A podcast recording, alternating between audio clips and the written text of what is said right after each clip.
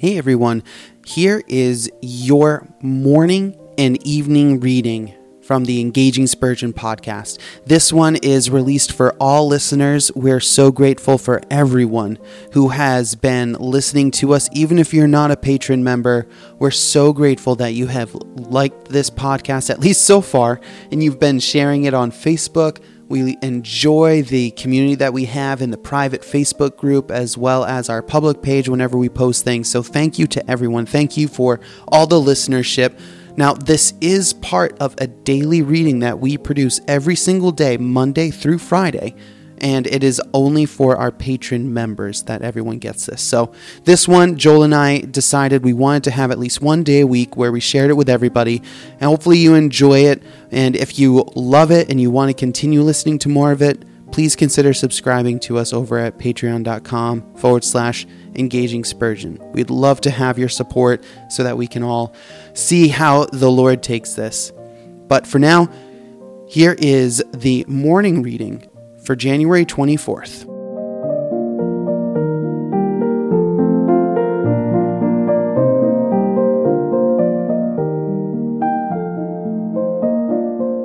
Surely he shall deliver thee from the snare of the fowler. Psalm 91 3.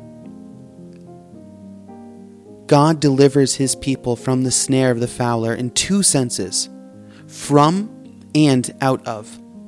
First, he delivers them from the snare, does not let them enter it. And secondly, if they should be caught therein, he delivers them out of it. The first promise is the most precious to some, the second is the best to others. He shall deliver thee from the snare. How? Trouble is often the means whereby God delivers us. God knows that our backsliding will soon end in our destruction, and He, in mercy, sends the rod. We say, Lord, why is this? Not knowing that our trouble has been the means of delivering us from far greater evil. Many have been thus saved from ruin by their sorrows and their crosses. These have frightened the birds from the net. At other times, God keeps his people from the snare of the fowler by giving them great spiritual strength, so that when they are tempted to do evil, they say, How can I do this great wickedness and sin against God? But what a blessed thing it is that if the believer shall in an evil hour come into the net, yet God will bring him out of it. O backslider, be cast down, but do not despair.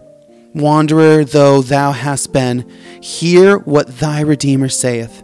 Return, O backsliding children, I will have mercy upon you. But you say, You cannot return, for you are a captive. Then listen to the promise Surely he shall deliver thee out of the snare of the fowler.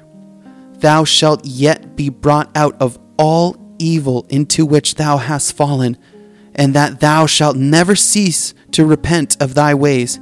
Yet he that hath loved thee will not cast thee away. He will receive thee and give thee joy and gladness, that the bones which he has broken may rejoice. No bird of paradise shall die in the fowler's net.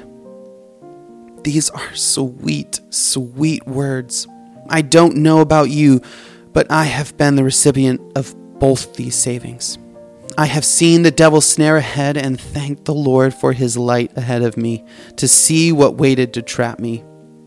I have also been in the net, wrestling around, squirming to break free, only to have my wings wrapped and crushed by the net. How could someone free me again? How could I be set free so many times? Thankfully, our Redeemer is not as cold as I am for he has leapt to free me and heal me. Christian, do not underestimate the love and mercy of our Lord. He will free you, He does love you. I am reminded of Jesus Christ in John 6. All that the Father gives me will come to me, and whoever comes to me, I will never cast out. He will never cast you out, dear one.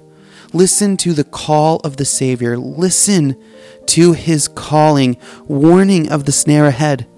But if you do find yourself caught once again, listen to our Savior say, Return, O backsliding children. Meditate on this, hide it in your heart, give glory to the King.